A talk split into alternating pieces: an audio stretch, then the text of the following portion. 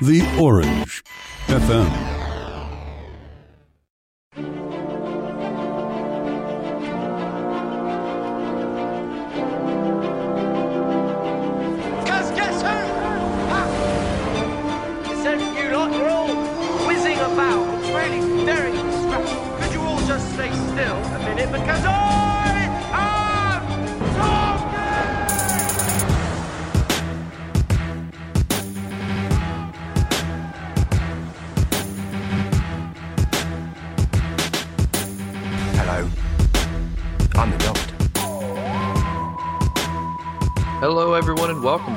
Episode of Bad Wolf Radio, a discussion and review podcast all about Doctor Who. I am one of your hosts, Aaron Goins, and I'm here with the man who doesn't feel special unless you take him to the moon, Adam Farmer. Uh, I was, yeah. I, I, I feel like I say it every week. I wasn't expecting that one. That one, I like that one. I don't feel special until you take me to the moon, and someday I want to go to the moon. That's that's awesome. Well done. Well done. So, how you been, Adam? I, I've been doing good. Uh, I feel like life isn't complete now because I need to go to the moon. I feel like this entire week, everything I've done isn't worth it because I haven't gone to the moon. But yeah, outside of that, everything's going well. How are you doing? I'm doing pretty good. Are you still recovering from RetroCon? Oh, I'm I'm ready for the next one, which is New York Comic Con coming up uh, in a couple days for me. This is as we're recording this, it's Tuesday. I will be leaving my house around probably 4 a.m. on Thursday. Head to the train station in New Jersey, take the train up to New York, and I will be there from Thursday until Sunday at New York Comic Con. Now, are you manning a booth up there? Not not a Bad Wolf Radio podcast booth, but are you helping out with a another booth up there? Yeah, the um, a friend of mine actually owns a company called Acid Free Gallery, and they do officially licensed uh, limited edition fine art prints for for Hasbro um, and other companies as well. But so the bulk of the stuff that he's going to have up at New York Comic Con this year. If anybody's listening to this, if you're interested, if you're going to New York Comic Con, um, I would recommend checking out his booth. Um, it's booth 603 and we will be selling uh, limited edition GI Joe, uh, Transformers, Voltron, and even My Little Pony if you're into that. Um, prints. So it's really cool stuff. He gets a lot. He has a lot of fans that come there and check him out. So I will be working that booth. Uh, he he actually pays my way to go to New York Comic Con if I if I agree to help him at his booth. So That that's awesome. I in, in fact, looking at the New York Comic Con website, if you go to the um, exhibitor exclusives, he is one of those that are featured on the exclusives. So it, I, I I was wondering if that was going to be um, what you were doing up there. I know that you've done that in the past. That's that's really neat that you get to be up there working with that again. He has some pretty awesome looking stuff. Yeah, I'm definitely looking forward to it. Unfortunately, because I'll be working a booth, it means I don't get to see as many of the cool, you know, things I want to see around the convention. But he's he's usually pretty cool about letting me wander away from the booth from time to time and go to some panels and things like that. So I still will be on the lookout for cool Doctor Who stuff. Um, I'm also a big Star Wars fan, so I'll be up there looking at all the Star Wars stuff going on as well. Um, but yeah, so that that convention's coming up. RetroCon is behind me. New York Comic Con is is right in front of me. That's awesome. I'm I'm excited to hear how that goes. Um, always always fun to hear you kind of uh, debrief after a Comic Con. Um, hopefully you'll be able to jump in on some of the awesome things that are going on up there and snag some great Doctor Who cosplayers. Yep, I will be. I'll I'll, I'll take some pictures. I'll put them on Facebook on the on the uh, Bad Wolf Radio page, and then I'll see you know whatever I can take in, and then when next episode I'll I'll report back.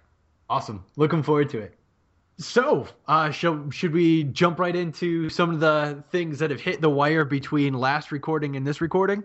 Yeah, what's what's going on in the the news world of Doctor Who right now, Adam? Not much, not much at all. Uh, kind of like last week. There's not much to discuss, but one thing that did catch my eye. Uh, we've talked about it in the past. Um, I wanted to bring up the ratings again. The ratings of the episodes. The audience has been polled And where would you think? And I we talked about this, so this is a little bit unfair. But I was I found it interesting how the episodes lined up with each other. So right now, this isn't going back to the most recent episode, Kill the Moon, but it does go back to Caretaker, Time Heist, and then back to the beginning. Um, what did you think of how those things lined up? So I'm looking at the list right now, and it doesn't surprise me the way it lines up. I don't necessarily agree with these ratings um, because one of my favorite episodes, as I've said before, is Robot of Sherwood, and that is still coming in dead last. So that that is upsetting to me. I thought that was a good episode, um, but I can see how it lines up. It makes sense. Um, I don't necessarily disagree with the other five episodes, but that one, Robot of Sherwood, should not be the last one. So I gotta, I have to ask you, where would you put Robots of Sherwood, considering the list that we have in front of us? And just so everybody knows, the breakdown of the list thus far is listen first, then deep breath, into the Dalek, time heist, the caretaker, and robot of Sherwood. Where would you put robot of Sherwood in that list? I'd probably put it right below listen. Really? So in the second spot? Yeah. I think I actually agree with this list other than that. So if I moved Sh- Robot of Sherwood up to number two, so then it would be Listen, Robot of Sherwood, then Deep Breath. Um, I would that would be my list. I would agree with almost the entire thing. Nice. That's that's uh And I would put spoiler alert, Kill the Moon, dead last. but we'll get to that. Spoiler alert. What I found interesting looking at how this list breaks down. Um, the first four episodes, so listen, deep breath into the Dalek and Robot of Sherwood. The first four that we've watched, um, they're all kind of mixed up in the in this list. But then what you what you can see from episode five and six, they are slowly kind of staying in the order that they've been watched. So they're kind of decreasing. Um, Time Heist, not as high as all the rest of them. And then Caretaker falls below that. I'm wondering, um, kind of what you referred to, if we're going to see uh, Kill the Moon fall probably even lower than Robot of Sherwood. I've read a couple reviews, um, a handful of reviews on Kill the Moon. Not too much positive stuff being said about uh, this most current episode that we're going to be talking about tonight. Um, so yeah, well, well uh, moving along from there, did you also see the Gareth Roberts best episode poll? I actually didn't scroll that far down in the article. Let well, me look at that. He's he's the he's the writer of the caretaker. So the episode before Kill the Moon. And they kind of went through some of the episodes, other episodes that he's written, and had the ranking of where his episodes go together. I just wanted to mention it because one of my all-time favorite episodes is considered the his best episode that he that he ever wrote. Um, and then surprisingly, the caretaker, which they have it co co-written because kind of what we discussed last time, Steven Moffat na- Steven Mo- Steven Moffat's name appears to be showing up everywhere. Um, but that comes in a second. Uh, just taking a quick look at the list, do you think the rest of the episodes, which would be the Unicorn and the Wasp, um, the, that's the Agatha Christie rep- episode, correct? Yep. And then the Shakespeare Code, Planet of the Dead, and Closing Time, um, which is also the other episode that includes Craig from The Lodger. Does that seem like it makes sense to you? Does that order feel very uh, Aaron as far as how you'd put it? I think that um, one of my favorite Doctor Who episodes of all time is the Shakespeare Code. So I would actually put that one number one, and I think that actually kind of lines up with my my enjoyment of the Ro- Robot of Sherwood episode because I like the historical episodes. I like the ones where he goes into the past. Doesn't seem like whoever's voting on this stuff agrees with me, but I like it when he goes back in time as opposed to into the future. So yeah, Shakespeare Code I is my favorite Gareth Roberts episode. I agree with you on the Lodger. That's another really good one. I would put that as number two. Um, and then the rest of these aren't. None of the rest of them are really any of my favorites. Um, Planet Planet of the Dead was kind of that standalone story that happened with the tenth Doctor right before he regenerated. Yep. And that one was just kind of a throwaway story in my mind. And I, in fact, when I tell people, because that's one of those ones that's not necessarily on Netflix, Right. and I just tell people they can skip it. Yeah, So- I remember you telling me that I could skip it, and I just couldn't. So I you were like, "How dare Amazon." you, sir?" yes, exactly. but it just has nothing to do with you know all the big events that are happening at that time with the 10th doctor you know there is nothing in that episode that ties in like it's just a standalone adventure with a standalone companion who has Yep. nothing to do with anything else it is a complete throwaway story I was kind of bummed though because I really liked her. yeah she was all right so, but yeah shakespeare code one of my favorites wish that showed up at the top sad that it falls under both the caretaker and the unicorn and the wasp oh my goodness i don't agree don't agree with that at all but but that's a historical episode. Yeah, yeah, it is.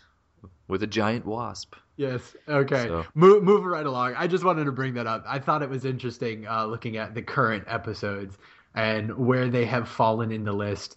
Really interested to see where Kill the Moon goes in there. I think we both have our own thoughts as far as where it should be, but we'll have to wait and see. I'm sure they'll publish a new one come next week after uh, the next episode, Mummy on the Orient Express. So we'll have to take a look at that next episode. Moving right along, though, considering the substance of this episode, very tense when it comes to Kill the Moon. There's been quite a few new uh, articles, posts, what have you, written about whether Doctor Who is getting too scary. And we've already had this big discussion. Is it family friendly? Is it intended for kids? Is it getting too scary? What I found interesting is that people are starting to ask if Doctor Who is starting to sacrifice plot for the scariness. What are your thoughts there? Do you feel like the story is weakened because they're trying to put the emphasis on a good scare here and there? I don't think it is. I mean, I feel like the scary element has has always been part of Doctor Who, at least with the modern series. Um, I'm not as we could probably argue for the the classics as well. It's just their the appearance of scary has definitely changed over time. right. um, yeah, I'm not as versed on the classics, so I don't want to speak to that. I don't know. You know, I, I've watched a lot of the first Doctor, but beyond that, I don't know as much. I did see a seventh Doctor episode, though, the only seventh Doctor episode I saw, um, and I can't remember the title of the the storyline, but it was basically uh, zombie vampires coming out of the water. Yeah, that would freak me out. So that's scary, and that. so yeah, I think it's always just been an element of Doctor Who. It's just part of it. You know, there's so many elements that are kind of part of the core of Doctor Who, and I think one of those elements is just scary episodes. And and I've never really thought of it as being that scary. They, I mean, it's they have creepy elements. They have you know scary monsters, weeping angels, or space germ spiders, but in the end, the episodes are still very lighthearted um, and cheesy enough that you kind of never really get too scared. It's not like a horror movie, you know. Right, right. It's like Scooby Doo scary. You're always waiting for someone to get unmasked in the end. So, out of curiosity, do you think the emphasis that we're seeing placed on Doctor Who being scary has anything to do with the less lighthearted Doctor? I don't think so. Um, there have been a lot of uh, intense episodes so far this season, and I guess what you would, you know, consider scary. Uh, maybe more so with this doctor early on than than with other doctors, but I don't know. Maybe it is. Maybe that is part of what the tone that they're trying to set right now with the darkness of the doctor. You know, maybe reflects the darkness of you know what he's facing as well. Uh, I wonder if it even intensifies it. Like we we've had Smith and Tennant who were both at the end of the day they had their own quirks and they had the potential of being goofy. Um, even within Blink, we have Smith um, talking on the video and that interaction on that DVD was comical one way or the other. Um, and then him showing up in the past and walking up to the guy on the street and all that the interactions were still comical. I'm wondering since Capaldi almost completely lacks that comic element. If the tension that does have the, I don't know, it can build. I wonder since there's none of those moments to kind of cut it, uh, to kind of give you a moment to breathe, if that just makes these fe- these episodes feel like they are scarier, but in reality they haven't really gotten any different. Um, I don't know. Maybe. I mean, what episodes so far out of the ones that have have come out, like which ones would you say, okay, that is a scary episode of Doctor Who? I didn't feel like Listen really turned out to be as scary as the previews made it look. that that is because of your take on how the episode ended. I still think that there was something under that bed. Um, there were moments, and I think maybe that's the key, which I think blows my theory out of the water because then it the entire episode. You're right, it doesn't have that t- intensity building. Um, yeah, I don't know. Yeah, I think- I, think the I think you're right. I think um, you know the one we're about to talk about, Kill the Moon, maybe actually the scariest of the episodes so far. And it wasn't really that scary in my mind, but yeah, the the whole idea of these spiders eating people, you know, and we'll get to it, but that was more scary to me than this phantom thing that the doctor thought was under the blanket. Awesome. Um, So I, I guess what I'm saying is, if people keep talking about, oh, is it too scary? I don't feel like there's really been a scary episode yet this season that you know, other than maybe Kill the Moon. I don't feel like the rest of the episodes have really been scary. makes sense. Do you disagree? I feel like you're disagreeing, but you don't. You, you're just like, well, No, I'm like I'm. You honestly have me thinking back through like. now I want to pull that list back up. Let's look at let's look at each episode because I want to talk about it. Let's Um, do. What was the? uh Here we go. So listen, listen So let's let's start at the beginning. Let's start at the beginning. Um, Deep breath. deep breath, not scary, right? Um, there were moments. Clara being stuck down there. You're right. um, you're right. The robots, as she has to hold her breath and try to walk out, and then her waking up and basically saying, "I really hope you're behind me," um, had some definite tense, scary elements there. I mean, to the point that I thought she was going to die in that episode. Okay. You know what? I completely. I wasn't thinking about that element where they were down in the bottom of that restaurant, and yeah, that was scary. And there's something really freaky about skin wrapped around someone like a robot, like And the way- skin. The way those things were moving, Yeah. like you could hear the click clack and stuff. Yeah, that was scary. Okay. Uh, okay, so, so, one next episode, the first episode was scary. Into the Dalek, not scary. No, I agree. Not Okay. scary. Next episode was Robot of Sherwood. Robot of Sherwood. Definitely not scary. No, not scary. Funny, not scary. Yep, agreed. And Uh, then Time Heist. Or no, Listen. Listen was next. So I would say Listen scary elements. had scary elements. Okay. The grabbing of the foot, the whole the whole buildup of that from the very start where the chalk disappears, something's written on the board, um to recounting of the dreams and then showing up at the children's home and his interaction with the caretaker and stuff happening there. They built it up really, really well. Um, right up to the point where the whatever it was was on the bed. I would say quite a few scary elements in there. Okay. Time Heist. Um, Other than the brain melting, not scary, but it had some definite tension. it was more like an action film, Yeah. And Yep. it did have a couple scary moments. But I w- I wouldn't say the episode as a whole was a scary episode. Nope, not scary. Caretaker. No. It was No. scary for Danny. it was scary for Danny's emotions. It, it was scary when he did a flip. I didn't think he was going to land it. no, not scary. And then we'll just we'll go ahead and include Kill the Moon as well. Yeah, Kill the Moon. I would say that it it it had its moments. Yeah, I would give Kill the Moon a scary a scary label. So that's what, three three of the seven episodes? That is a Uh, lot. Yeah, three of the seven. It's almost half, so It's, it's almost half. yep, three point five of the episodes were scary. yeah. So okay, And you've convinced at- me. I, I'm not going to say it's too scary. I don't think there's a problem with it, but yeah, there has been a lot of scary stuff in this season. And just you wait until the next episode. Just you wait. Mummy, yeah. Mummy Mum- on the Orient Express. mummies are supposed to be scary. They are. Um, cool. So we'll go ahead and just lay that one to rest. Who knows? We'll probably bring it up if people keep on writing articles about it. Um, that that takes it to all the news that might be worth noting. There didn't seem to be all that much else happening. I think all the casting's done, so we don't have any casting rumors coming up. Um, all the synopsises have already posted, so I'm sure we've all seen those by now.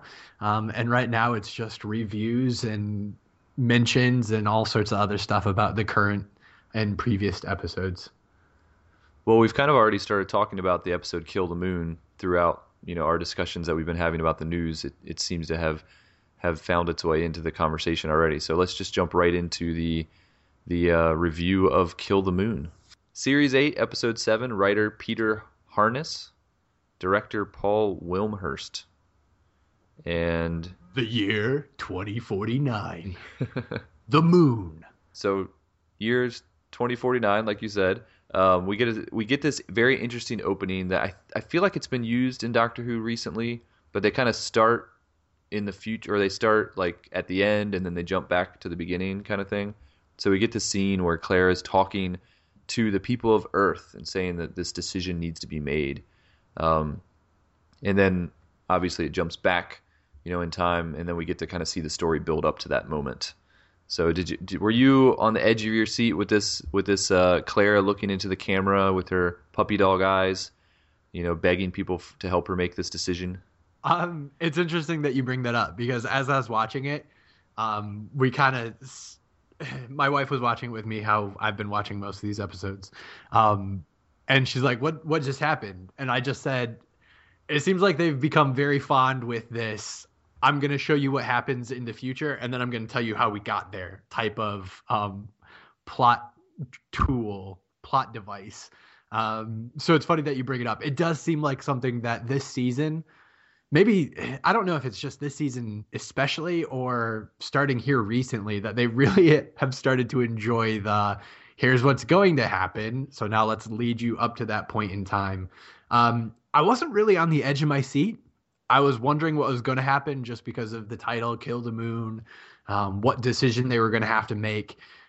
I was more wrapped up in they they show Courtney there, so I'm like, okay, I need to know kind of like what we talked last week. How in the world does Courtney get there? And then she does mention um, that the doctor isn't there, and so that did suck me in because I wanted to know, okay, where has the doctor gone off to? Why is he not coming back? Um, and I kind of spent the rest of the episode wondering um, at different moments does he is this where he disappears is this where he dies is this where something happens um, but yeah i can't say i was on the edge of my seat Yeah, that's the part that kind of that roped me in as well was the fact that she mentioned that the man who can help us is not here, and obviously we know she's talking about the doctor. So that was kind of like okay, you know, I'm interested. Let's see, let's see what happens here. So um, it worked for me, uh, that type of opening. But yeah, I do think they're overusing it a little bit. yeah and then from that point we get to the uh, intro and then from that we're back on earth and the doctor and clara are having a discussion about courtney. And the doctor says what is courtney? Which i i found that he said what? as opposed to who? Enough to give me a chuckle. Um, and then clara basically tells the doctor how courtney has gone off the rails and has become quite a disturbance which i thought she was in the first place ever since the doctor told her that she was not special Yeah, I did. Oh man, this was what I was afraid of with this character. Um, I didn't want a you know a teenager on the TARDIS. I knew this was coming because we saw it in the previews. I did not like the idea of this character being uh, you know part of the story, but and then just the fact that the whole reason why that she even becomes part of the adventure is because she's whining, and that she's whining about not feeling special and it's just like oh like it just i just wasn't a fan yeah i'm with you there i i mean if you took along every teenager that that whined about not being special on a, tri- on a trip the doctor would be bringing you know every teenager he runs across like I just didn't get that as a good motivation to to to bring her along. Uh, yeah, completely agree. The one thing that kind of struck me about this scene where Clara's like, just tell her she's special, and then and then Courtney jumps into the, you can't just take me away like that. You don't understand. You kicked a hole in my life, um, and you don't even think I'm special, and all this other stuff. It might just be me, but I'm, I kind of appreciated just the open honesty there, especially for this doctor who doesn't seem like he really gives a rip about much. Um, and here we have a, a I'm just going to call her a companion, even though I don't No, think she no. technically qualifies. but here we have someone who is voicing what a lot of companions have felt when they find out about the previous companions when they find when when amy hears about rose or when um clara hears about amy i'm sure those exact same feelings come up. I'm i'm not special. You've had how many more of me before? Or you can't just drop me off and leave me. I mean i've i've gone to all these special places. How can i not continue to be a part of what's happening? Um, that was the only thing that i found interesting about that exchange. I just don't like the fact that it took place from a whiny 10th grader who wanted to be called special And but the doctor fell for it. And I don't he- know if he fell for it, but he definitely had a solution to it. He because oh, yeah, he doesn't think she's special. So he's like, "Okay, let's find some way to make you special," which I thought was kind of funny. Yeah, yeah. I'm still just trying to wrap my head around the like. Why do you let a kid from the school that Clara is trying to kind of stay incognito, you know, by being a teacher here, and she obviously doesn't tell anyone about the fact that she's traveling around with a time traveler. But and she even kept it a secret from Danny. But they're so willing to bring this this girl that she teaches, you know, on these adventures um, and bring her into the TARDIS. And I know it wasn't necessarily Clara's decision because the Doctor is the one that really revealed it to her, but it just doesn't seem very responsible. Um, you know, how would you trust this girl to even keep her mouth shut? You know, she can't even keep her mouth shut about about Clara and Danny. You know, and the things that she notices about their relationship. So what what makes you think she's not going to go blabber to all her friends that she just, you know, ended up on the moon? Yeah, especially when she's using his psychic paper to not get into museums as, as the doctor thought, but to buy um, white lightning and Alcopops. What, whatever that is. Yeah, I, probably something she shouldn't have. But yeah, she doesn't seem like I, I completely understand what you're there, saying there, and then honestly, it didn't ever stick out to me, which is kind of funny. But um, yeah, that doesn't make any sense. Why you would bring her along with when you're trying to keep everything a big secret? Yeah, So the so the doctor's solution, I guess, to make her feel special is he takes her to the moon. He wants he says, you know, being the first woman to walk on the moon, you know, is that going to be enough to make you feel special? And the girl's like, yeah. So they that's what he does. He, you know, he uh, takes the TARDIS and they they take it to the moon. They end up not actually landing on the moon, but landing on a shuttle that's crashing to the moon. and not even in the year that they originally started, but 35 years in the future. Right. Which do you think that was by accident that they We ended had- up that time period, or was the doctor purposely taking them to that year? We had this discussion uh, last week, right? Where you explained that you think the TARDIS just intervenes when there's an adventure to be had or something for the Doctor to do. Yes. I just thought that was another one of those instances where the TARDIS, with a mind of its own, took them somewhere else. Okay. Yeah, and I guess that makes sense because it was a time that the doc was the doctor was needed. Oh wait, no, he wasn't. we'll So- get to that. Yeah. but yeah, so they end up there.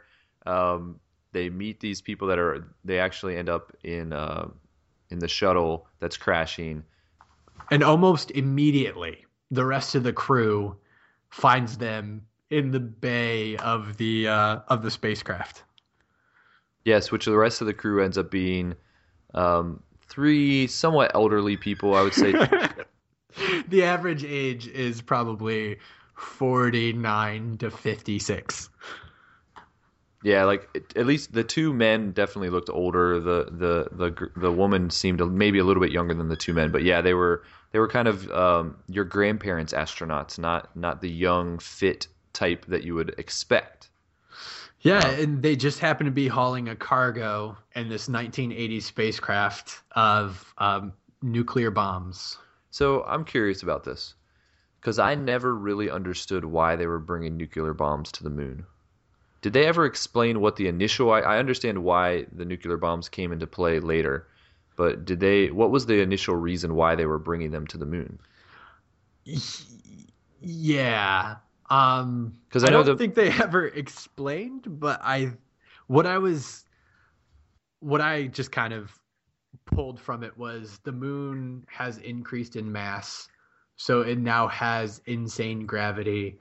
So how do you remove mass from the moon but by blowing chunks of it off? Oh, okay. I guess that kind of makes sense. Yeah, I didn't I didn't pick up on that part of it that they were trying to basically shrink the moon by by breaking parts of it off. Uh, they knew something was wrong with the moon. They weren't sure what. Other people had gone there ahead of them, which they referred to as the Mexicans. uh, had gone ahead of them, weren't successful. The only thing they knew from these people was that there were screams. And You it was 10 years prior, which is quite a long time for there to be a gap between the first party to show up to do research on the minerals of the moon to then the second group showing up to actually take action. And it's not too long into the episode that we get kind of the the scary element that we saw in the previews, which was these space spiders. Um, and we get to see, you know, both of the old guys end up getting killed pretty gruesomely by them. Um, Duke and Henry, rest in peace. but yeah, so these spiders, they're scary. They, they're very scary, and actually, the special effects that they used for these spiders was pretty legit. Like it, it was, it was the scary part of this episode. I think was, was these spiders. And it's But- the the part of the episode we're going to spend the least amount of time talking about because yes, they were legitimately scary and they looked like legit spiders and I absolutely hate spiders. Yeah, but here's the thing, though. They weren't really spiders, were they? no, they weren't spiders. Which I was completely confused by that. Because they're spiders, they have there's webs everywhere through this, you know, this space station that's there. So they're doing spidery things. They're building webs. But then it it's revealed that they're actually germs. Yeah, they are bacteria. They are creepy, crawly things that, um, I, I, I mean, I don't know. The one thing that I could think of, and they kind of get into it later in the episode, they're not, they're not giant bacteria. They're very small bacteria living on something that's very, very large. Um, it's, Right. I, I guess it's all a matter of perspective, but And I get that. But I don't get the fact or why bacteria would look like spiders and make webs like Yeah. spiders. So- Like, so are we I are we to believe that the bacteria that that is all around us, you know, or in our in our own bodies is actually spiders? They're pretty creepy. so when I was like seven, we did this disease type of science experiment where we cultured our own diseases in our basement. Which now that I think of it, it was a really bad idea. Um, but we watched them grow and form in these cultures in a glass jar in our basement. Um, probably left them for too long, and then we probably exposed of them or disposed of them in very bad ways um, by just throwing them away as opposed to like burning them or something. So I might have created a super disease in my basement that I don't even know about. But long story short, they do form these weird structures when you let them just grow. Um, so that's the only thing that I could say. Like maybe again perspective. When they're really big, it looks like spider webs, but when it's really small, it doesn't really look like spider webs. I don't know. I guess I, the only thing I, if you're going to tell me that it's bacteria or that it's germs, um, then make it look like something different. Like I don't. It would have been cool if it was like a scary monster that was attacking them. Um, but the fact that it looked like something that we all associate as a spider, it just seemed like, you know, chances are bacteria or germs, you know, in any form, no matter how big it is, is never going to take the form of a spider. You know, a spider is a different thing. They had eight legs, they had fangs, and they built, they built webs, Yeah, and they had nasty mouths, nasty, nasty mouths. and they were legitimately scary. yeah, but- yeah, they were. They weren't germs like that. That that part, I just didn't make the connection. Why you know, why they use such an obvious um, organism that we're familiar with. So, how did they find out they were germs? Let's talk about that. Well, they they, they found out because um, because Courtney, our favorite companion since Susan, uh, she sprayed one with the germ killer. Yeah, the germ killer eh, from her backpack that she was going to take with her. So the scene happens where they spot the spider for the first time, or the germ, and it's coming down the hall and it senses motion and all that jazz, and they're hiding from it. And this is where we get to the scene from the the trailer where the doctor says. Run when I say the word, or what have you. And then the lady says, Well, who made you boss? And he says, Well, you say run then. Well, then they run but Courtney can't run because she starts to fly. Um, well, and somewhere in between there, Duke gets killed. So we see that these things can actually kill someone. Um, and the spider's crawling on the ceiling, and the doctor rips open the door, and we see that, okay, he might actually care for someone. He swings out his gravity yo yo. Courtney grabs it. She falls flat onto the ground. The spider jumps on her, and she just happens to pull out her disinfectant right at the time and sprays the thing, and the thing starts to smoke. And then, unlike what most normal people would be like at that point in time. She's not like freaking out and trying to recover. She laughs and says, kills 99% of known germs. Yeah, she it was like uh, like her touchdown dance. She was cocky at that moment. Yeah, exactly. it wasn't. Yeah, there was no fear. Uh, She was pretty scared up until the thing was dead. But yeah, she she kind of got a little cocky at that point. Like, oh yeah, oh, I, no, I knew.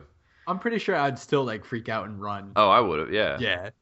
But um, yeah. So this is another. I mean, there's a lot of things in this episode that really kind of just confused me. And what was the deal with her flying? Because I know he explained it, and I guess that was part of why he figured out it was bacteria as well, was because of her her reaction to it. But why did she fly? Yeah, I had to watch that like a couple times to even because I had the same question. And the only thing that I could come up with is he does say something about the germ, but he's having two separate conversations at the same time. So in one sense he's describing why what she just killed was a germ. And then on the other sense he talks about how um the 1 point why she fly well the 1.3 billion pounds or what what have you mass just shifted and because it shifted the gravity changed so he's like figuring out that these are germs but in the other sense he's still figuring out what's happening to the moon. And so he's he has these two separate like thought streams going in his head and they just get mixed up so that we're all led to believe that the germ has something to do with her flying when in actuality like the room shook and all this other stuff because the mass shifted because of what we find out later on in the episode and because the mass shifted gravity changed and it just happened to cause her to float at that exact moment that the germ showed up But she wasn't the only thing in the room, but she was the only thing that floated. yeah i didn't understand that either yeah, it just it's a gravity well to me it was such an unnecessary thing to happen because it didn't add any clarity to the situation. yeah So I don't know. Yeah, I was just like, what? Like, why did they even have her fly? But yeah, yeah it did nothing more than to make it so she couldn't get away yeah, and it wasn't appreciated yeah. So I mean, they get out of there, and, and basically, you know, Clara at this point is like, all right, you know, Courtney wants to go home. Clara is ready to go home. like, let's get out of here. You know, there's scary spiders. There's something going on with the moon, but we know the moon's okay. You know, the future. You know, there's a moon in the future, so we know this is going to work out. So can't we leave? And this is kind of an interesting part because the doctor pr- pretty much says, "No, we can't leave because I don't know what happens. There's moments in time that I cannot see." Like basically implying that even though he has even though he has experienced the future, there's certain areas that are cloudy to him that he can't necessarily remember what happens or how it happens. So he still needs to stay to make sure that everything goes okay. Yeah. Did this surprise you? Like this is kind of a new element to kind of Doctor Who lore, at least in my mind. I, I don't remember this ever coming up. Yeah, I, I agree. Like we have the fixed points in time that can be changed, a la Pompeii. So we can't change this event. This is what always happens. I can't do anything about it.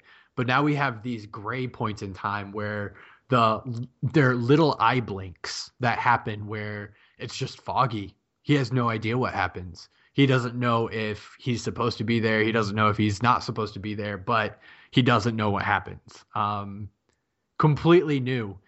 I it explains a lot of, of questions when now you can just chalk it up to oh this is one of those those gray moments. That's why the doctor doesn't know what happens here. Um, so it's super convenient but kind of like what you said completely new or at least it feels completely new.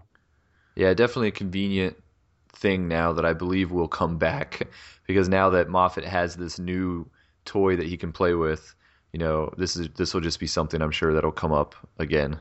Oh sure, just think of all the all the new events that we can find ourselves in. Everything that can and everything that can potentially become a story or change or what have you. It's just another little eye blink. It's a foggy gray area. So fast forwarding a little bit, we get the scene where the doctor he's trying to figure out what's going on. They're on the surface of the moon, and he, I think he doesn't he use his yo-yo to kind of like go down into this area, and then it comes back and it's like it's um Fluid. it's got fluid on it, and they're like, wait, there's no water on the moon, and he's like, it's not water, it's amniotic fluid. Yes, and I think it's surprising that they're like, "There's no water on the moon." Well, there weren't spiders on the moon either, but look, here they are. Um, but yeah, he found amniotic fluid on the on the moon. What all life comes from. Yep. And so this leads to us, you know, finding out, you know, kind of the big reveal that the moon is an egg. And inside of the moon, there is this gigantic creature that is hatching. And that's the whole problem. That's what's been going on with the moon. You know, that's why the moon's expanding. That's why it's, you know, things are getting all messed up with the tides on Earth and people are dying. It's because there's this gigantic creature that is inside of the egg moon. Yeah, And my and- reaction to that is what? Like this this at this point I'm just kind of like I feel like Doctor Who you know, I I can give it the fact that it it does these outlandish stories or it you know gets cheesy from time to time. But man, this is so far fetched. yeah, it's almost on par with um, Statue of Liberty as the Weeping Angel. Yes. It- it- Um, well, it's mu- it's much worse in my mind, but yes. It's, I don't think I can look like I can't watch another episode of Doctor Who that has the moon in it without thinking of this. the only reference that I have in my mind, um, because he boots up the hologram thing and it shows the the moon as the egg and the creature inside of it. Do you remember the eleventh uh, episode where they have the space whale? I do remember the episode. So that's the only thing that it's like, oh, this is a space whale and an egg. That's where they come from. Other than the fact that the doctor has no idea what this thing is. But you're not saying that you think it's a space whale. I think it's a space whale. No, they show the the thing at the end. It looks like a dragon chicken. Yeah, it's a different kind of space whale. Whales come in all. Sh- it could have been a space narwhal, or the equivalent of it. There's all sorts of types of whales. Yeah, but it had wings. Yeah, and there's some fish that have wings. It was So not a what's it- space whale. it's a star whale, for goodness sake. it was a space dragon or something. But whale. no. Uh, Yeah. So I this is so I'm, I'm already not okay with this at this point. You know the fact that the moon is an egg. yeah, I, I feel I'm- like I'm.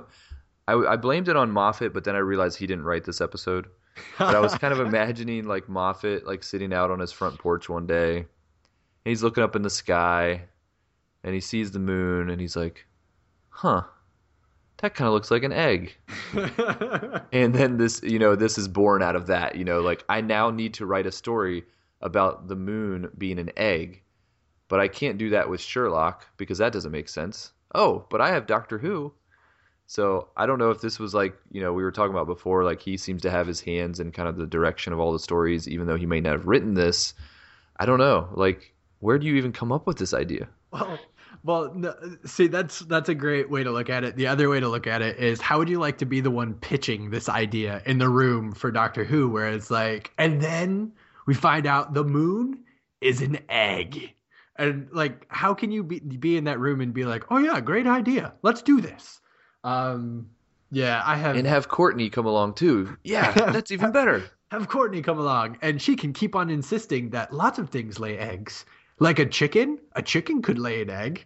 That's yeah. It it was it was a bit much. Um, and then where this goes from there is the big discussion between as soon as they find out that it's there, the lady astronaut. Which do we ever know, learn her name? I don't think we ever learn her name um, throughout the entire episode. But anyways, she asks, "How do we kill it?" Um, Right. The first reaction that she has is she wants to kill the thing, yep. which I think may be the smartest thing that anyone said in the episode. it was logical, and I, I understand. Like we'll get to all you know, you know the morality of whatever, and we'll get to the fact that you know they ended up being right. But if you have this giant creature that's inside of the moon, and if you let it hatch, the moon's going to be destroyed, which is going to cause you know massive damage to the Earth. And there's a possibility of the thing, you know, you don't know what type of creature it's going to be, so it could just Yeah. fly down to Earth and just start killing people. It could be a space dragon that just burns the entire Earth, feeds on the sun.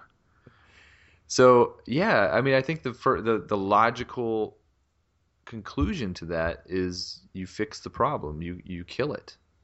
Um, and I and I know there's like the whole morality of you know it's an innocent life and you know it can't help the fact that it's doing what it's doing, but I kind of was on board with her with this at this point. I was on board with her. What was your initial reaction when you got this this big dilemma between killing it or not killing it? Were you kind of leaning one way or the other, or were you just waiting to see what happened? I I thought it was I thought it was interesting from from the first go with her comment. How do we kill it? It's so Doctor Who because he's always he's always coming at humans for being like that's all you do. You always kill it. You never let it live or what have you. Um, but I'm kind of with you. Even the line that Clara tosses out at the beginning that she then tosses out later in the episode where she's like one innocent life um or the basically the whole human existence moving forward. I'm i'm i'm sorry but it's kind of i would have a hard time not being like okay let's blow up this massive thing that has already killed hundreds of people around the world to save the rest of human existence drop the nukes and let it go but that's very i guess human of me to say Yeah, it's us us humans. We don't know any better than to kill things apparently. But no, I mean, and I get the moral dilemma. And I kind of liked the the kind of back and forth because it is a tough decision to make. You know, you to in order to save millions, you have to kill one life, and you know, but you're still killing something, and it's still, you know, it's still a hard decision to make. And I, I got that. Um, but it was interesting because at this point the doctor kind of decides, you know what, I'm going to let these humans make this decision on their own, and he he literally abandons them. Um, much to Clara you know, she's not very happy about this. You know, he's leaving her to kind of make this decision. Courtney comes back, the astronaut lady's still there, so you have these three women that are making this decision, you know, basically for the future of humanity, and the doctor just leaves them. Yeah, there's a lot that takes place in there because the doctor refuses to help make the decision. There's even that line about uh like we had dinner back in 1930s and we never stopped by afterwards to kill Hitler. I've never killed Hitler and then we have the whole episode of let's kill Hitler. Um and then he tells her to it's time to take the stabilizers off your bike. Courtney shows back up and he's like, teenage school teacher and an astronaut. Some decisions are too important to not make on your own. Um, yeah, and then he splits. It's it's really interesting, especially taking into consideration kind of what we've always had with the Doctor, where he shows up and whether it's his planet or not, whether it's his people or not, whether they're human or not, he's there to help. And here we have the Doctor taking off, Yep. Taking off, leaving Clara, you know, with this- clearing out. leaving her with this tough decision and you know it basically comes down to her and, and, you know she's starting to try to get information which is smart you know trying to figure out okay let's say we do we do let the the moon get destroyed what does that mean you know is that is that going to what is that going to mean to earth? And, and you know kind of the the response to that is oh the tides you know whatever more people are going to die but we will survive it you know? So lots of people are going to die but the earth as a whole will survive. Um, and they really can't come to a conclusion so they decide you know they're going to let the earth vote right? Yep, let the Earth vote because everybody is up for a democratic process. which you know another part of the episode that really had me head desking was this this idea that she could in with a 45 minute time limit could contact could contact the the population of earth and get them to turn off their lights because they can see the earth from where they're at so they can see kind of the the lights of the earth They can So- see the they can see the Earth through binoculars. so the idea is if you want the thing to die, then turn off your lights. If you want it to live, leave your lights on, and we will see, and we'll we'll take a, a vote based on the lights going off or leaving them on, and then we'll just determine what to do. Right? Yep, makes perfect sense. Makes no sense because it's not like everybody has access. Like um, the majority of the lights that you see on Earth are not be from people's houses; they're from major cities. So there's people that have control of the power grid. It's not like everybody is going to have a say. So it's just going to be a small portion of people, you know, who happen to be, you know, have that power to to make that decision. So it's still not very democratic at all. And the fact that you could even insinuate that that that you would be able to mobilize people in 45 minutes to actually take care of that. I don't know. It it just seemed very far fetched. And the fact The- that the, the lights all literally started turning off at the same time, you know, it was this very coordinated effort. Um, yeah, that would never, never happen. But Yeah, the poor thing was doomed because it was bedtime. Right, Everybody yeah. was like, "Oh, turn off the TV" before the message even showed, and then they all went to bed and turned off their lights. poor thing, never stood a chance. Yeah, so it was kind of that was a very far fetched idea that that would actually work, but it didn't end up mattering because even though the entire Earth decided to turn off their lights and voted to kill the thing, which I think you know we we kind of both agreed was maybe the most logical thing to do. Kill the beast. So we thought you should kill it. The astronaut lady thought you should kill it, and the entire Earth voted to kill it. Yes. But Clara took it into her own hands, and at the very last second, with some with some prodding from Courtney, decides to disarm the bombs and not kill him. She made Yep. the decision for the entire Earth, She did. She made the decision for the entire Earth. and then the Doctor shows back up. And then the doctor immediately shows back up, says, One, two, three, get in here right now. Get in here. We got to go watch a moon explode on the beach. Yes. Don't worry about the tides. There are no tides. We're going to the beach. That's the crazy thing. As she's watching the the lights turn off on the planet, every continent is exactly like what we would see it today. So if there were some crazy wicked tides that destroyed population centers, they must have all receded by the time that she told everybody to turn off their lights because everything looked perfectly fine on the world. And then when they land on the beach, one, once again, everything looks like, hey, it's how it should be. There's sawgrass, there's sand dunes. Doesn't look like the water's moved much. And I feel bad. I don't like tearing apart an episode like this.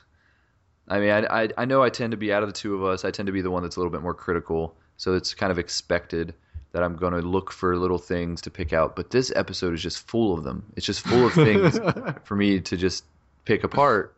And I don't like doing it because I am a fan of Doctor Who. I like to enjoy it. I like to see the best in these episodes. But so far up to this point, this episode really hasn't given me anything that I can kind of say, okay, that the whole thing with the Earth turning off the lights is kind of dumb. But then there's this awesome thing that is over here, so I I forgot about that other thing, or you know germs looking like spiders. Yeah, that's kind of dumb. But there's this other awesome thing. There was no awesome things. Oh, well, okay, so let's get to the highlight of the episode because they land on the beach, they see the moon open up, the space whale, the star Dragon. whale, star dragon Yes. flies off, and lo and behold, it lays an egg. So, hey, look, there's a moon, and that's probably why there's moon in all the past episodes that were of future events, why there was a moon there. They have the big discussion about what happens next, and the doctor explains that because of a moment in 2049, this moment in time, mankind decided to start looking to the stars again. Because what we didn't mention is up to this point, I guess all space programs shut down. No one was reaching out to the stars anymore. Um, and that's why they didn't have all the resources to go look at the moon any earlier than 10 years after the first expedition disappeared. So he says at this point, men go to the stars, they reach for the stars, and they endure till the very end of time. He grabs Courtney, throws her back into the TARDIS, grabs Clara, throws her back in the TARDIS. The astronaut wanders off, probably to start a new space program somewhere, to step foot on the new egg moon. And then they end up in the TARDIS. Courtney runs off to class. And then, probably the strongest point of the entire episode happens. Clara puts the doctor in his place, Clara has it out with the doctor. which I think is something that is needed. You know, I enjoyed this moment. This was the best. This is the highlight of the episode for me. Um, I won't say that it it it made the rest of the episode worth it because it didn't. But this moment is important. You know, this is a moment where a companion is finally fed up with the doctor and all his antics and you know she's calling him out for looking down on humans and she's calling him out for kind of you know his almost like his savior complex that he has or he you know he's kind of better than everybody else. And yeah i just i liked it. It was kind of like all the things that i've been wanting to say to Peter Capaldi the last few episodes she was saying it for me. You know quit being such an arrogant bleep. Yeah, definitely. So she just she tears into him um to the point where she's she's questioning why he just left her and said you as my friend you scared me. This is not what you should be doing. This is not what should have been happening. You're treating us all like we're the tiny, pathetic humans who don't know what to do at any point in time. What I found most telling about this scene is not only how Clara tears into him and just the emotion and passion that she's going at him with, but the look of utter confusion on the doctor's face. Because at, at this point the past episodes we've seen his arrogance intensify. We've seen his distance from everybody just grow even more. He's has seemed more unlike the doctor that we've come to know more than any other episode but yet when she questions him and she's just having it out at him all of a sudden he just mellows down. And he looks utterly confused because in his mind this was a this was how he showed her that he respected her. He let her make the decision. He let her determine the future. It's a big deal and he thought he was making the right decision. Um but yet he was wrong and he looks completely floored by that i thought that was extremely interesting because we're no longer seeing the doctor as someone who doesn't care, who's just distanced, who could be like, who could care less whether or not Clara just walks out of the door of the TARDIS and is done with him. He was seeing her as someone who could make these decisions. Yeah, and I, I kind of understood where he was coming from a little bit, and I can see the logic in his mind. But yeah, I mean, he he's at this point he's pushed her too far, and she's you know she obviously is ready to leave the TARDIS. You know, she's done. At least that's what she says at this point. She's done with him. You know, she tells him, you know, for him to go away basically and never come back. Yeah, clear off, clear off, and never come back. Could go away, go far away. Right. I don't know. I feel bad for the doctor because it's like, have you ever been in one of those situations where it's like, you're so proud of yourself, you think you made the best decision, had an amazing outcome, and then all of a sudden you find out that it was the worst possible decision you could have ever possibly made. Um, yeah, I just kind of felt bad for him. It's like, oh, dude, you screwed up big time, and I know how that feels, and I know what it's like to be like, oh, stink, crap, what I do. I think this will be. I mean, it's going to be an eye-opening moment for him. Maybe it's a change, you know, a, a turning point. You know, I think kind of what I said last episode. I was getting tired of how mean he was being. I thought it was funny for a while, but at the, you know, as of the caretaker episode, I was just tired of it. And this episode doesn't necessarily have a lot of him being super mean, but other than the fact that he just left her, but you know, as far as like some of the the things that he said to her and things like that, he wasn't as mean. But yeah, I think I think maybe this is the point where we might start to see him mellow out a little bit and start to become a nicer doctor. I mean, it kind of happened with remember when we were watching the first Doctor with Hartnell, and we were kind of saying, "Man, he's just this mean old man." But then by whatever you know, at some point during season two, he became a much nicer character and started to appreciate his companions. And um, I kind of feel like maybe this is that turning point for this Doctor. Yeah, and I'm, I hope I'm not reading too much into it. I hope I'm not seeing like the entire episode and saying, okay, because it wasn't the strongest episode, maybe the scene is stronger than what it actually is supposed to be. But I kind of feel the same way. Like we're at that midpoint in the season. We're halfway through. Um, could this be a a fulcrum of of the season? Is this where we see things start to to twist? Is this where um, we see the pivot point of the entire series? Is the Doctor a different person moving forward? Is his relationship with Clara, is his relationship with even Danny different moving forward? Um, or will he have a relationship? Do you think? I mean, do you think that Clara is really leaving though, or for how long? I don't think she's done. Just. Uh, not only based on this episode, but based on some of the other things that we already know about the rest of the series. Um, I don't think she's done, but it does draw into question um, some of the things that we've heard about the Christmas special. Would that be Clara's last episode? Maybe, maybe other things come up, and it would make sense that other things come up, and maybe come December, it is her last episode, not because something dramatic happens, but because she is one of the first um, companions that just has had enough of Doctor and she moves on of her own accord. Yeah, I think, I mean, they may have tipped their hand because uh, we were talking about it earlier. The synopsis for the next episode actually mentions Clara. Um, and you had said maybe you thought that was a misdirect. I think it was an oversight. I think that I do believe she'll be joining the Doctor very soon. Um, I don't think she's going to be gone for a few episodes or anything like that. I think that she'll be back pretty fast.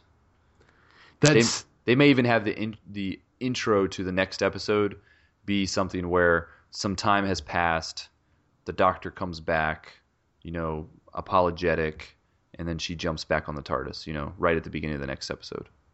I'm yeah, I would I would like to think the same thing just because of the synopsis.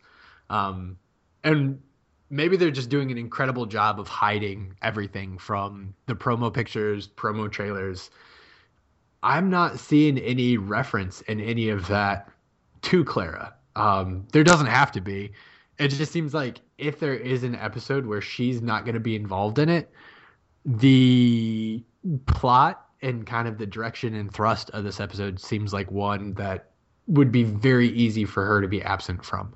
Um, I just have a really hard time thinking that after that speech, it's going to be something as simple as a two minute post intro conversation and then she's back on the TARDIS. That just doesn't, it doesn't feel right to me. But hey, it could definitely happen.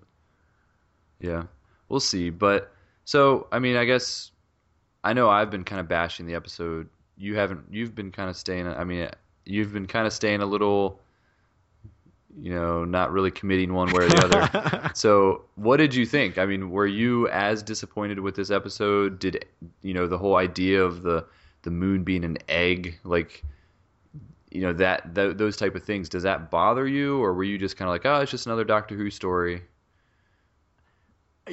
Let me start by saying I was entertained. Um, from start to finish of the episode, I was entertained. Were the things that I was entertained by some of the strongest things of Doctor Who? Heck no. Um, this episode left a lot to be desired. Um, the start of the season had me really high hopes. I feel like even the caretaker was the first episode that I felt like, okay, we hit the Doctor Who doldrums of mid season. This episode helps to helps isn't the right word. This this episode has proved to me that this series is not um, untouchable. That's the past two episodes by far have been weak weak episodes in my opinion. Um, there were, have been some super interesting elements, and there are some super interesting elements in this one. Things that I might be looking too much at, um, but there's definite things that stick out to me. Um, the start of the episode with Courtney, basically how a companion feels. I'm not special. You told me I wasn't special. You take me away. And then the end with Clara basically saying, You don't look at us as being what we ought to be. You didn't trust me. You treated me like a child. Um, two very interesting conversations bookending the episode, but I was entertained. Not the strongest episode. I could probably leave this episode and not watch it for a very, very long time. Adam, I did my due diligence. I watched this episode twice. so it wasn't just the first time. I watched it again. I paid more attention. I tried to, you know, give it a benefit of the doubt, but still the same things that bothered me the first time around bothered me the second time around. Um, I could forgive Doctor Who for bacteria spiders. That's something that I could completely forgive an episode of Doctor Who for. I've forgiven Doctor Who for worse. But that was just a tiny thing I mean, Courtney, big deal for me. Don't like her. I hope that she is. This is like it for her. I don't. I don't want to see that character anymore. Um, the whole idea of the moon as we know it not being what we thought it was, and it's actually an egg with a giant uh, space dragon inside of it. That that's just such a big issue for me. I just it, if we say it was a star whale, is that better? No, it's a dumb story idea, and I'm sorry, you know, to the writer. You know, he's written some good stuff. Well, actually, I don't know if he has. I'm not that familiar with him. I was actually I was I was thinking that it was Gareth Roberts, but it's not Gareth Roberts. No, so I'm not, not, sure what other things this guy's written. But yeah, I just think the idea of the story in general is just a is a bad idea. Not not my favorite um, by far. And even like at the end where the dragon flies off and they're like, "Oh, look, it laid another egg." What? Like that even just doesn't make sense. Like the the dragon that was the size of the moon just laid another egg that was the size of the moon. Yeah, the newborn dragon just a newborn dragon that has never met another dragon. Yeah. Yep. It just everything about it. There was nothing about this episode that was good. Other than Clara you know the, the the dialogue at the end with Clara and the Doctor was interesting. That I found interesting. The fact that she left the TARDIS, that's a big deal. So the last five minutes of the episode worked for me. Everything else, some of the worst Doctor Who I've seen, in my opinion, and I've seen some pretty bad Doctor Who. Wow, that's that's wow. is, I know I feel, I'm being very harsh, but I I'm being honest. It's just I, this is not the kind of Doctor Who I enjoy, and I really hope that this is the last of a story like this that we see in a long time. Well, I, I have to say, you aren't alone. Um, kind of what I mentioned during the start of the episode. There have been quite a few negative reviews um, that have popped up around the web over the past couple days regarding this episode. Everything from crazy pseudoscience. It doesn't make any sense to questioning whether or not this episode was really worthy of the Doctor and Clara. Um, just to bring up the writer again, this is his first episode of Doctor Who. Uh, never written another episode of Doctor Who, though he has written quite a few other things. Um, but this is his first go at Doctor Who. It'll be interesting to see if he crops up later on. Um, but yeah, you're you're definitely not alone. I'm holding out hopes though that this next episode, uh, Mummy on the Orient Express, it, it looks like there are some some strange elements to it, uh, but it does look like there are some other very strong points of it um, that I'm looking forward to seeing how it pans out. Yeah, and I'm I'm still on board with Capaldi. I, the last two episodes have have discouraged me a little bit. I think we were on such a high from the first five episodes. You know, for me personally, I really enjoyed overall those five episodes, but the last two have been a disappointment. But that doesn't mean anything like, oh, now I'm like turning on Capaldi. I don't think it's necessarily Capaldi that's the problem. I think it's just the stories of the last two episodes. So I still have high hopes for him as the Doctor. I still have high hopes for the rest of the season. I'm hoping this is just kind of a, a little bit of a lull, um, but in that these last two episodes aren't the norm of what we have to expect from the rest of the season. It has put a little bit of distance between Capaldi and the tenth for me. I'm Yes. not gonna lie. I, I agree. I, I really hope that they start to add a little bit more, uh, an, another layer to this Doctor, because he's starting to become a little bit of a, a one trick pony, and I'd like to see a little bit more than just this this mean Doctor. Um, it's not entertaining to me anymore. I want I want to see some some of the the heart in this Doctor, and I hope it starts to come out. Well, we shall see. We're only a couple days away from the next episode, and we'll see whether or not Clara is on the TARDIS, whether the Doctor shows a little bit more heart, and if Missy shows back up. I guess it would be hearts. Hearts. He has two hearts. We need more hearts and more certain maths. genetic makeup that allows him to last longer than Robin Hood. All right. Well, I think this is a good time to wrap it up. Um, I love Doctor Who. Just in case you guys were, I do, I do love Doctor Who. I This hearts Doctor Who. This is just a bad one for me. You see what I did there? I did. I think, there's, I think there's a T-shirt. Ah, foiled again. Pesky kids. See what I did there? Scooby Doo callback. You're supposed to wait till after the credits to do the bloopers. oh, sorry, sorry. So, as usual, you can leave us a review on iTunes if you are listening to our podcast and you enjoy it. If you enjoy me bashing Doctor Who, no. If you enjoy us as a show, we'd really appreciate it. Go over to iTunes, leave us a five star review. It'll help other fans of Doctor Who find our podcast. Um, you can also follow us on Twitter at Bad Wolf Podcast, on Facebook, uh, Bad Wolf Radio. Just search for us and you will find us. We are the one with the black and white logo. And you can send us feedback, badwolfpodcast at gmail.com. Shoot us an email. Let us know what you think about this episode or any other episode that we've reviewed. Um, and we would love to hear your thoughts. But until next time, Later days.